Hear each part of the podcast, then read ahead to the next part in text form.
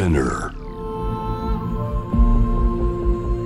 Poppen Innovation World Ella Podcast from the next Ella。 真鍋大斗がナビゲートしています突破イノベーションワールドエラ。ここからはさまざまなジャンルのイノベーターをお迎えするトークセッション from the next Ella。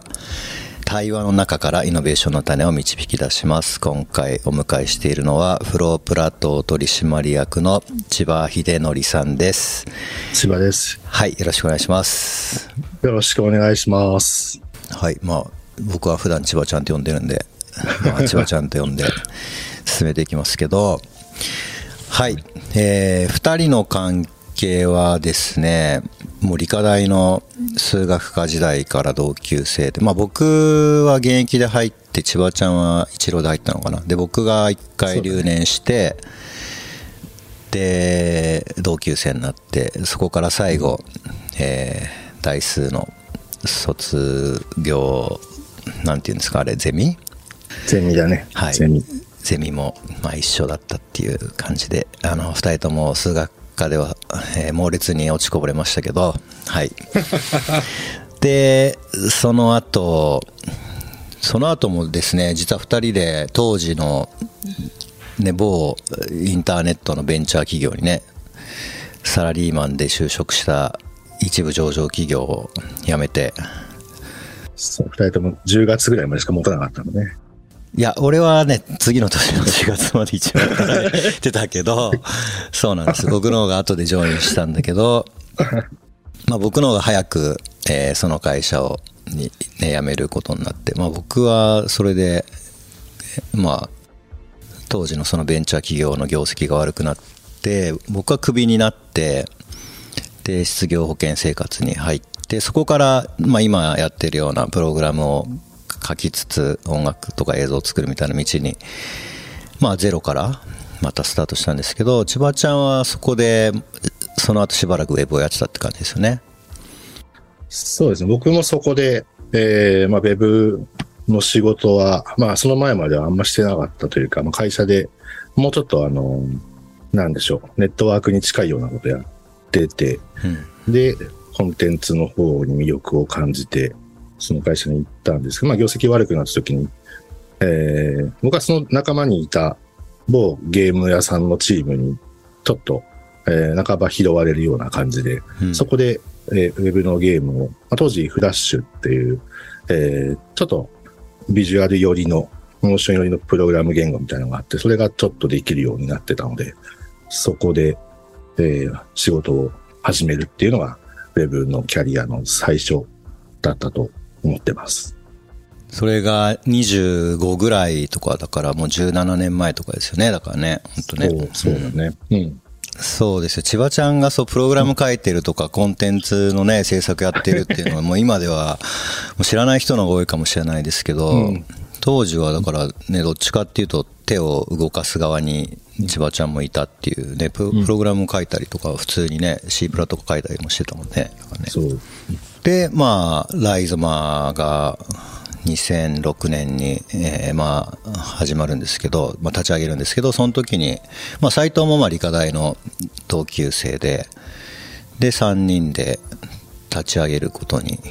まあ、なったっていうのが、まあライゾマまでの歴史という感じですかね。でもね、そうですね、うん、これなんでライゾマティクスを立ち上げようと思ったんですか？僕は2人に誘われた側なんで。誘われたんで、なんか、覚えてるのは、うん、6月の、真鍋のほうは大斗くんって呼んじゃってるんで、大斗くんで行かせてもらいますけど、うんうん、大斗くんは、学生の時に斉藤と、なんか、ライゾマティクス名義で、ちょっと活動をしてたと記憶してるんですけど、うんうん、そうですね。うん、で、30の時に、ちょっといろんな経緯があったと思うんですけど、やりましょうって話になって、うん、どうせジョインするなら雇われじゃなくてっていうのを希望して、うんうんうん、なんか話したのは覚えてますね。そういうスタート地点だったと思います。そうでね、それはなんとなく、そう、千葉ちゃんから、まあ、社員じゃなくてっていう話をされたのは覚えてて、うんうん、ちょっとまあ今回はこういう座組なので聞きにもあるけど、どうライゾマの初期、まあなんか多分ね、その今は2人とも違う、まあ、同じ、まあ、資本関係はあるって言っていいのかね、その、うん、まあ、別の会社だけど、まあ、資本関係はあって、うん、まあ、今でも全然一緒にプロジェクトやってるけど、うんうん、まあ、初期だからそういう状態になる前の、まあ、ライゾマ、うん、本当にだから 3人足す、その立ち上げメンバー3人足す、うん、まあテッシーっていう、まあ、うん、映像アーティストプラス何名かでやってた時期を振り返ると、まあ、当時はどうでした？まあ多分今よりもっとウェブのコンテンツ制作が元気な、まあ、時代で、広告にもなんかちょっと小さなウェブバブルみたいなのがあって、うん、で、まあ、広告のさっきのフラッシュですよね、フラッシュのプログラムの仕事がとても多くて、で、まあ、大体稼ぎの半分以上がそんな仕事になっていて、うん、で大斗君たちは大斗君たちで、ちょっと多分僕が初めて知ったのは多分ワイカムとかで白い板と杖を持って体験するインスタレーションみたいなのをやっているあたりが多分、うん、メディアアート自体に触れる多分最初の時だったと思うんですけど、うん、その辺があって。で、その前の大斗くんの記憶が、その前のさっきクビになった、クビにならない話の会社で、うん、ほぼ半分同じような部屋に、こう半分囲われた部屋に一緒で2人で座ってやってたのを記憶してるんですけど、そこで、イヤマスという学校に行くって言って、うん、こんなことをやるんだって言ってたアウトプットを見る多分最初だったんですね。うん、で、あ、これがメディアアートというのかっていうのが多分出会いな感じで。そこはまあ、大斗くんたちやりたいのは熱量がすごい伝わってきてたから、うん、まあそれを将来なんとかなるんだろうと思いながら、僕らできることをやってなんとかっていうか会社をなんとかしようと思ってた多分初めの頃はその時期ですよね、うんうん、そうだから本当にまあそもそもそういうのを作る人もまあいなかったけど、まあ本当に少なかったけど、まあ案件自体もまあね存在してなかったから、うん、案件というか業界自体も存在してなかったって言ってるかもしれないけど、まあだからそこを切り開くのがまあ結構大変というか、まあ今思うとそういう道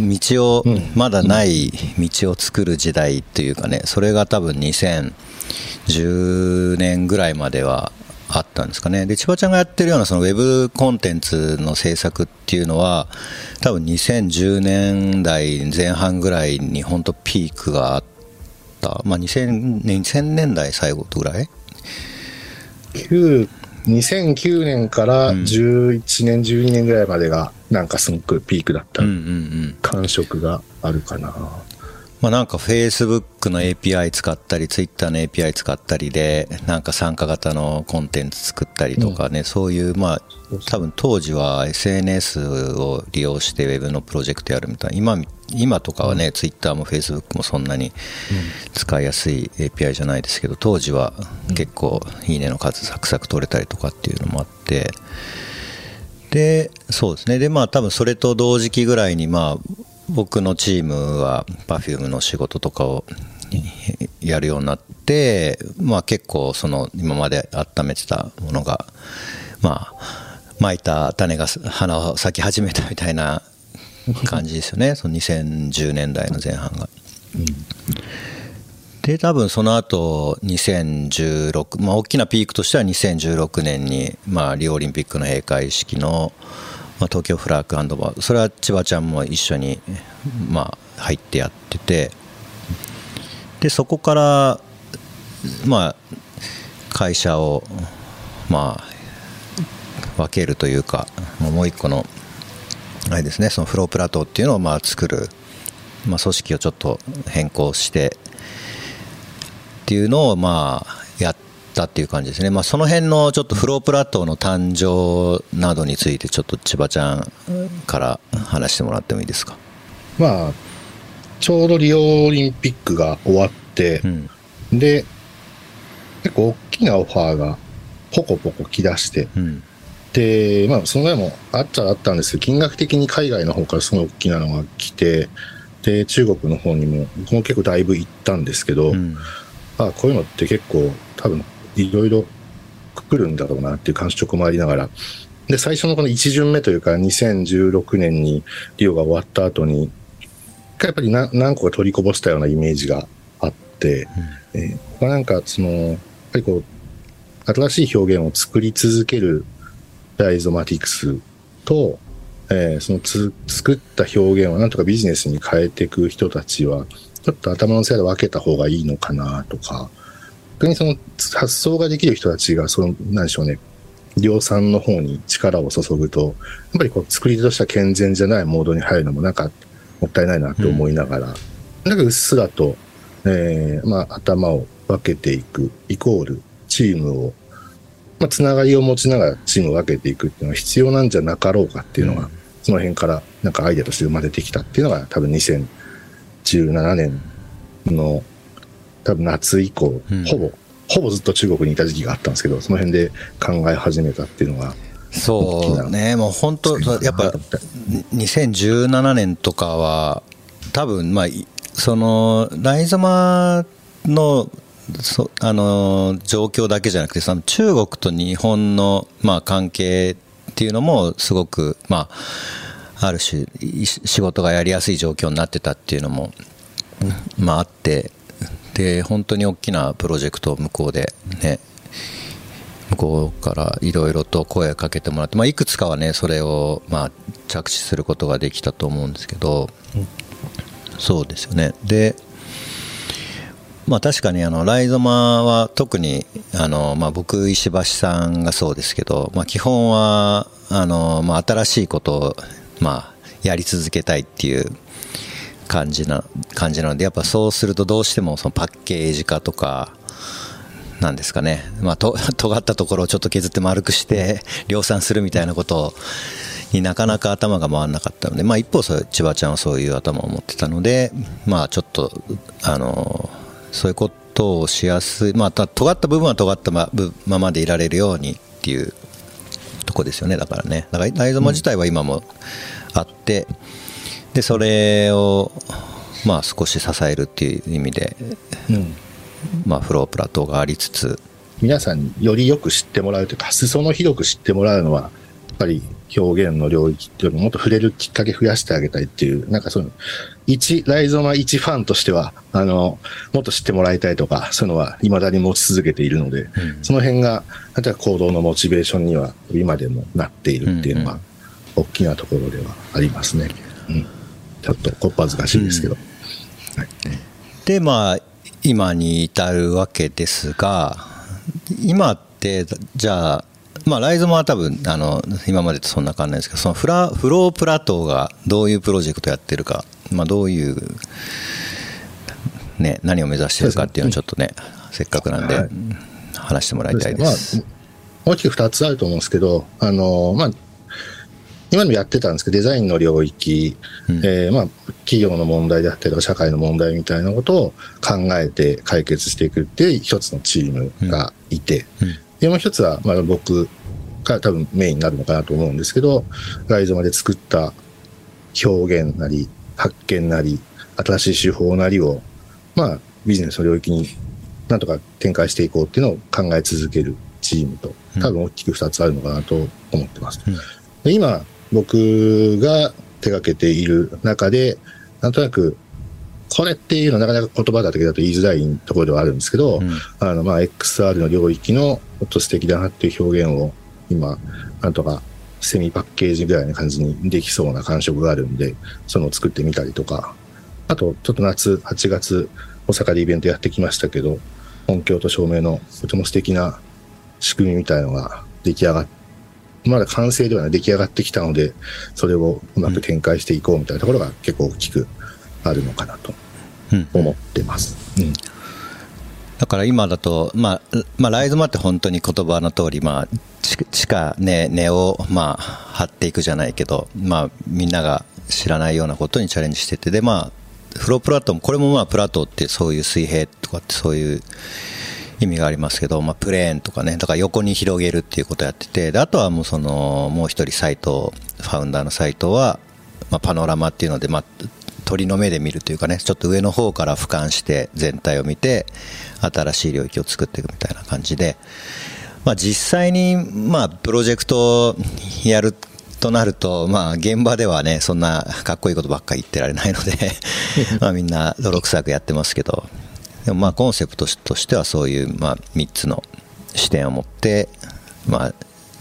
社会実装してたりとか、研究開発したりということをやってるっていう感じですよね。あと BAT についてもちょっと話してもらってもいいですか。ちょっと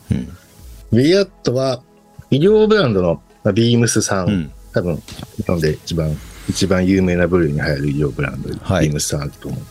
う。いろんなつながりが、昔からあって、大斗君も一緒にミシンを使った作品とかを結構前に作ってたりとかありましたけれども、そんなつながりもあって、ずっと話していつかまた一緒に仕事しようねみたいな話してたんですけれども、コロナ禍始まって、最初小さなプロジェクト一緒にやりましょうっていう話からスタートしてたんですけども、一緒に考えていくとか話してる中で、正直外から見てると、洋服のブランドさんなのかなっていうのがやっぱり印象としてはそう思ってたんですけども、中の人たちと話していくと、とても素敵な人たちが集まってる会社で、まんべんなくというよりは、ある特定の領域に深く愛情を持っている人たちの集まりみたいな感触があって、ちょっと言い方の悪いのかどうか、偏愛家の集まりみたいなことを感じて、ある人はとてもヴィンテージが好きで、本当セミプロというかもうプロのレベルぐらいまで本当好きで、そうかと思うと、もう特撮ヒーローものが好きで、大手の映画メーカーさん、映画会社とかからも一目置かれるような人がいて、なんかの会議に参加してたりとか、そういう偏った人たちが2000何百人もいるっていう会社に、とても面白さみたいなのを感じてしまって、こういう人たちがやっぱり好きだって言い続けたりとか、素敵だって言い続けてカルチャーって出来上がってくるんだなっていうのは、やっぱり身に染みして感じていて、そこに共感したんですよね。で、そんなに大きなお会社で一緒に出資をして会社を作ったのが BAT っていう会社で、BAT のコンセプトは一応発掘掛け算物語っていうのがあって、これから残すべきものを自分たちで発見して、しっかりいい人同士混ぜ合わせて次の時代に紡ぐべきストーリーを作って継承していきましょうっていうのが、コンセプトで、ライゾマティクスとても大好きなんですけど、その表現とかテクニカルの部分が素敵なところはあるんですけど、何でしょう、もっと人間味が強い部分、僕個人的にすごく好きなんで、ここ混ぜたらもっと強くなるんじゃないかみたいなところも感じながら、ご一緒させていただいているのが BAT という会社もありますと。で、まだまだ一緒に活動しているものがないなのかっていうと、これからの部分はあるんですけども、やり始めた試みとしては、じゃあ一緒にイベントのあり方を考えてみましょうとか、これから、何でしょう、さっき大阪でイベントやってきたって言いましたけど、この先大阪国際的なイベントがボンボンと続くというか、大きなものがいくつか出来上がってくるのはもう皆さんご存知だと思うんですけども、そこに向けて、僕らは、大斗君たちは、作り物をしっかりやっていて、いい表現といいクリエイティブを作っていくと思うんですけど、作ったものをどう解釈して人に伝えていくかみたいなことを一緒に考えていくのも必要だよねっていうような会話をしながら、次の時代にどうものをつなぐかってことを考えているのが、BAT の活動になります。僕も結構近くにいるけど、なんとなく全貌が見えないみたいなところもあり、これから、ぼちぼちだ、本当これからっていう感じなんですね。来年、例えばじゃあそのロードマップで言ったら、来年再来年あたりにはこれぐらいまでのことを達成したいとかっていうのはどういうのがあるんですか。NFT の仕掛けというか、ビームスが考える NFT のあり方みたいなことを一応やっていくのは大きく一つ決まってます。で、9月に一つ、原宿のラフォーレでイベントをやることになってます。そこはまだ何をどうするっていう、ものというよりは、一般から NFTを募って NFT のアート作品みたいなのを募って展示して、原宿という場所で展示してみて、でしっかり PR でもやってトークもやってなんですけども、今現時点の NFT って原宿でどう見えるのかっていうのをしっかりやっていくためのイベントになると思ってます。ね、NFT ね、まあ、この、本当ね、多分今では多分テレビのね、ワイドショーでも話されるようなお題になりましたけど、多分ね、この番組ではすごい NFT 早くからね、取り上げて、喋ったりもしてたんですけど、まあ、でもなんか僕はなんかそういう売るのも買うのも、まあ、集めるのもそういうちょっとスマートコントラクト作るっていうのもやりましたけど、どうですか NFT は。一応ね、この番組はそういうの聞きたいリスナーもいると思うんでもちろんです、はい、そうですね。なんか本当にこれ個人的な解釈でしかないので賛否あるのかもしれないですけども、まあ、やっぱりそのチェーン上に物が刻まれていくっていう、なんか購買活動であったり、なんかの行動した履歴みたいなのが残っていく。で、残っていくことの信頼性みたいなのはやっぱり少なからずあると思っていて、で、なんでしょうね、本当にある日突然なんか10年分のことを何かできるってことには絶対にならないので、なんか小さな頃からずっとコツコツやってきたこととか、なんか親の愛情じゃないですけど、ずっと子供に対して注いできたものとか、なんかめげずにやってきたものみたいなことが結構素敵に見える可能性ってすごくあるんじゃないかなっていうのは、個人的にはすごく思ってるっていうのは、ちょっとメンタルな部分というか使い方の部分で、で、さっき成田君に言ってたみたいに、コレクターの感覚もちょっとあって、で、ただ仕事柄なんですけど、NFT の何か作品みたいなものが、コレクションとして気持ちが乗っかれるのか乗っかれないのかみたいな話は結構いろんなところで、まあ、させてもらう機会とか聞く機会もあって、で、自分もそうなんですけど、なんかもともと物理的にあるものをなんかそのままデジタルに置き換えてなんか所有していくってことに対してはあんまりドキドキしないのは、まあ、これ個人的な感覚なんですけど、で、それはまあ物理的にあるものを知った時の気持ちみたいなのも相まってそうなってるのかなって思うんですけど、で、片や、なんか写真とか書籍みたいに、もともと、まあ、iPhone が出たことによって写真ほとんど iPhone で撮るようになったりとか、書籍も、大体デジタルで買うようになったりとか、ちょっと早かったものというか、デジタル化が早かったものは、もう持ってる感がすごくあって、デジタルで揃えたいっていう感覚もすごくあって、まあ、慣れてきたら、もちろん車をデジタルで所有するとかっていうのはなかなか感覚として難しいのかもしれないんだけど、慣れのようなものでなんか所有感みたいなの満たされる感じは実はすでに始まってるんだなっていうのはその感覚としてあって、なんかそういう時代が来るとまた話も変わってくるのかなっていうのは常々思っているところではありますね。例えばね、そのまあ、ウォレットを作ってもらってみたいなことってやっぱりちょっとひと手間あって、まあ、それがね LINE とか PayPay とかでやり取りできるぐらい簡単になれば、まあ、買う人もね売る人も楽になるかなと思うけど、まあ、そういうのとかはねちょっとまだ改善の余地があるんですね、なんかね。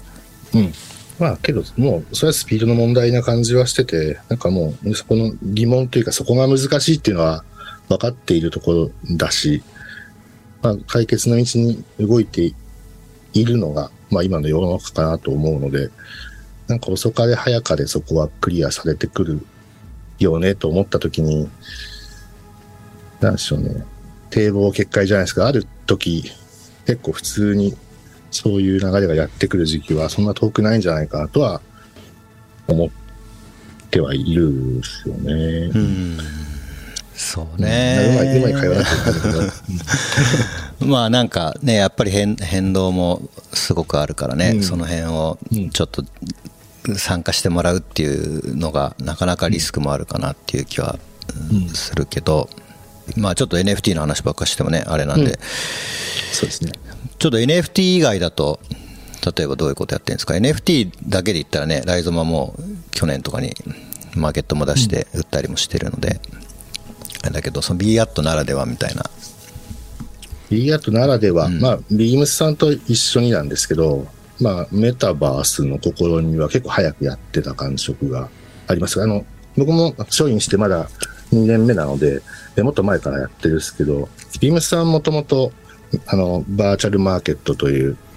メタバースを使ってもう今やってるのかな、多分今やってるんですけど、ビームスの店舗を作って、そこで実際販売員さんがアバターとして入って、実際にいらっしゃる方に洋服をちゃんとプレゼンテーションして接客をして、直接そこでは買えないんですけど EC サイトに飛んでもらって買うっていうのをやっていて、その接客に対するノウハウみたいなのも4回もやってるんで、やっぱり改善ポイントは毎回やるたびにいろいろ出てきて、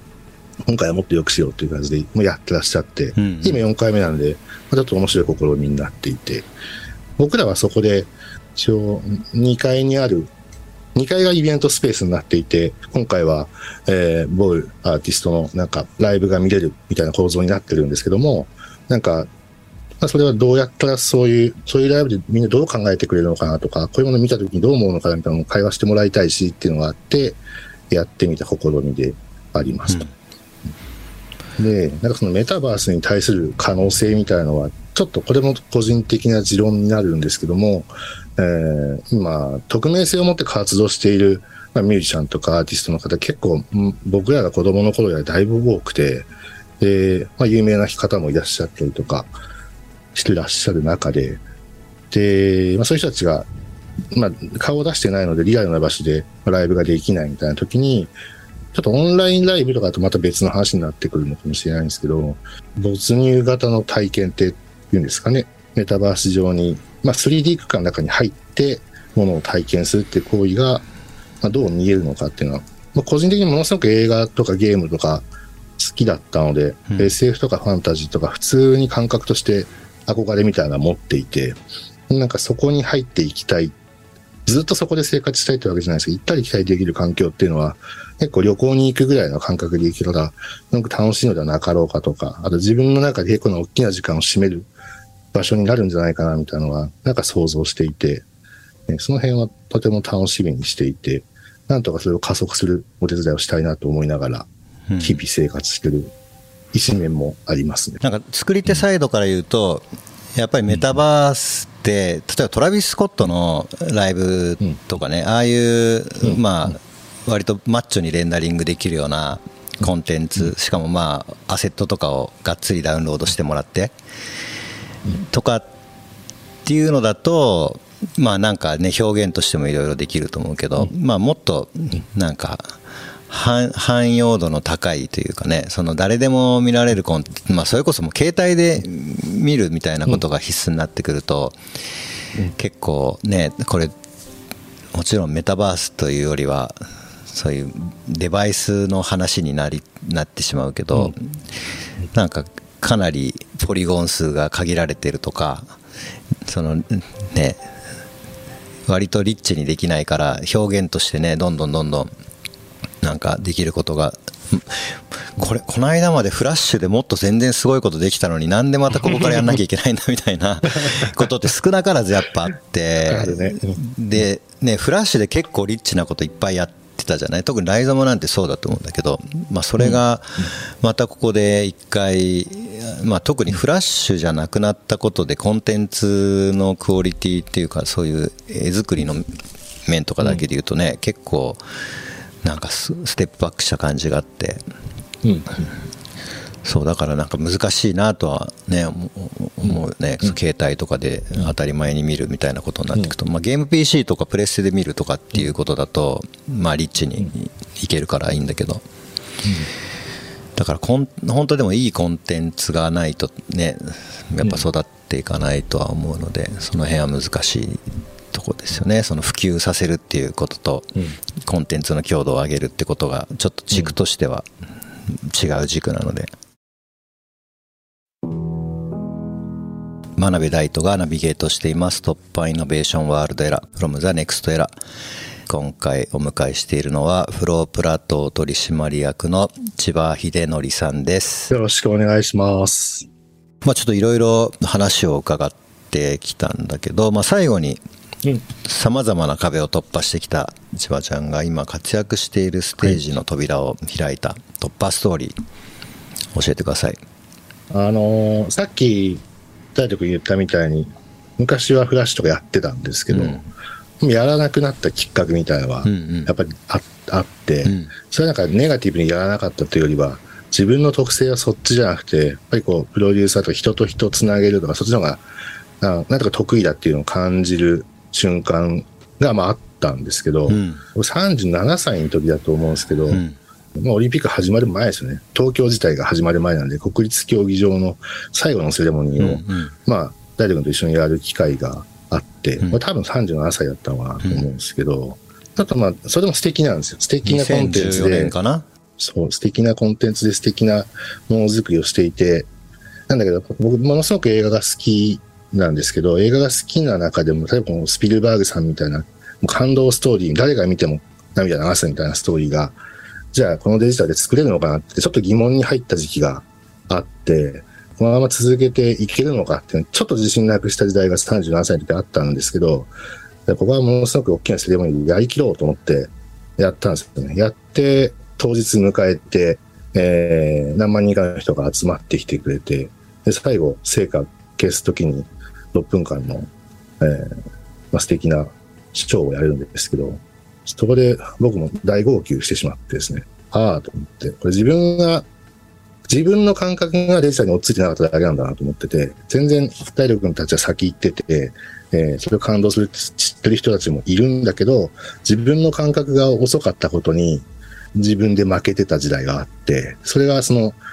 の一日で結構納得して、ああ僕なんてまだまだ小さい男なんだみたいなのをすごく感じて前に進める瞬間がこの日だったんですよね。なんかそれがすごく覚えていて、それはやっぱり感動を伝える側に回った方がいいって、感動を作る側じゃない、感動を伝える側に回った方がいいって本当に思った一日でした。まあ、明確に覚えてますね。この日のことを書けって言われたら多分ずっと書き続けられると思います。一字一句間違わずぐらい朝から書けるんじゃないかなと思うぐらい鮮明に覚えてる一日ですね。だからね、やっぱデジタルっていうか、もしかしたらこれちょっと合ってるか分かんないけど、多分僕もなんか多分デジタルとかって言われてると結局やっぱその何万人のお客さんとかファンの方の前で、まあ、作品発表して、なんか最後にはやっぱり人前でやるとか人に見てもらうっていうことが多い仕事だから、やっぱりそのね、歓声を聞くことだったりとか、特にエンタメではね、アートはまたちょっと違うベクトルはあるけど、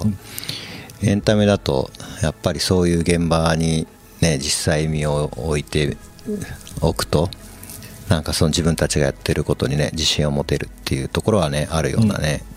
気がするね。なんかね、そう泣かされたんですよ、あの日からいっぱい泣かされてますけどね、大丈夫だね。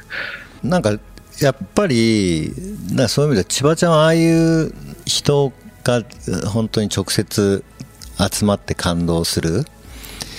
機会とかっていうのがなんかやっぱ好きなんじゃないかね、でもね。好きだね。で、アートに触れるのもだいぶ遅かったと思うんで、最近結構考え方とか好きになってきたんだけど、それも大丈夫か、まあ聞いた話かもしれないけど、なんかすごくポッと生まれてきたものは多分あまりなくて、先人たちの活動とか先人たちの思いとかやってきたことを紡いでいって勉強して、で最後こう今の時代で最後一歩踏んだものになんかしてきた、その人の考え方とかチャレンジがにじみ出ていて、そこの感じが面白い、例えば自分としてもその感覚が面白いなって感覚が手に入れていて、でそこで共感したりとか素敵だなと思う人たちはやっぱ応援したいと思ったりとかするような感覚で今40代半ば迎えてるんだけど、これはちょっと素敵、結構自分では素敵な感覚でいれるようになってよかったなと思ってるんだけど、なんかその辺を大事にしながらプロデュースワークは続けたいとは思ってますね。それ結構一番根っこなんじゃないかなと思ってます、そうね、まあ、だからね、本当にまあそういう感覚が正しいか分かんないけど、なんだろうね、そういう先人たちがやってきたこと、まあ、だ本当に完全に新しいことはまあ できないっていうふうに、まあ、割り切るのかもしれないけど、まあね、僕らなんかはリサーチベースでやっぱり過去の作品とかを調べた上で、じゃあ今新しいこと何ができるかっていう、ね、感じだけど、まあアートは特にそういうね、文脈とか歴史に関してはすごい大事かもしれないですね。てか逆にそれが喋れないと作品として成立しないっていうところもあるかもしれないね。なんかね。でその時ね、その突破ストーリー、国立の現場なのかその前後なのかでよく聴いてた曲っていうのをちょっと聴いてもいいですか？なんかもう畑本博さんの鱗って曲なんですけど、うん、なんかちょうどその国立の仕事をしてるののちょっと前かちょっと後かで、その畑さんたちが参加する、まあ、もちろん本人とはそんなに喋ってるわけじゃないですけど、現場を手伝う機会があって、なんかそこで聞こえてきた、何回も聞こえてきた曲なんですけど、うん、なんかやけにその日の感じと自分のテンションが合ってしまって、なんか聞くたびに泣いてしまう曲の一曲になってしまって、うん、なんかこの話をしてからちょっとこの曲が思いついたっていうので、はい、そんな一曲です。はい、じゃあちょっと曲紹介をしてもらってもいいですか？畑本博さんで鱗、お願いします。はい、じゃあ最後に、じゃあ今年の目標、残り半年、残り4ヶ月目標言って。そう、この間、うん、直接言われたわけじゃないんですけど、うん、46、大斗君も46だけど、うん、ぼちぼち50も見えてきてって話をしてたら、うん、70半ばぐらいの大先輩の人たちに大笑いされて、うん、まだまだ人生午前中じゃないかって言って大笑いされたので、なんか50近くなって人生お気に置き行くんだよとちょっと思っちゃってたんですけど、まだまだ午前中だと思って生きていきますっていうテンションになっているので、ちょっと気合い入れて頑張ってようかなと思ってます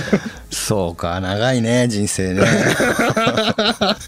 そうか、まだ折り返してないか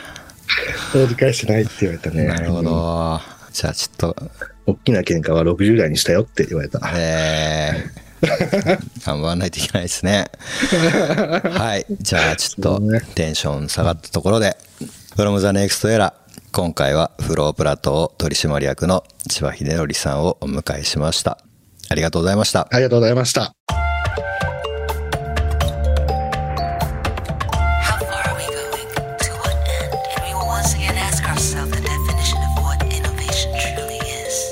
You're listening to J-Wave Innovation World Era Podcast.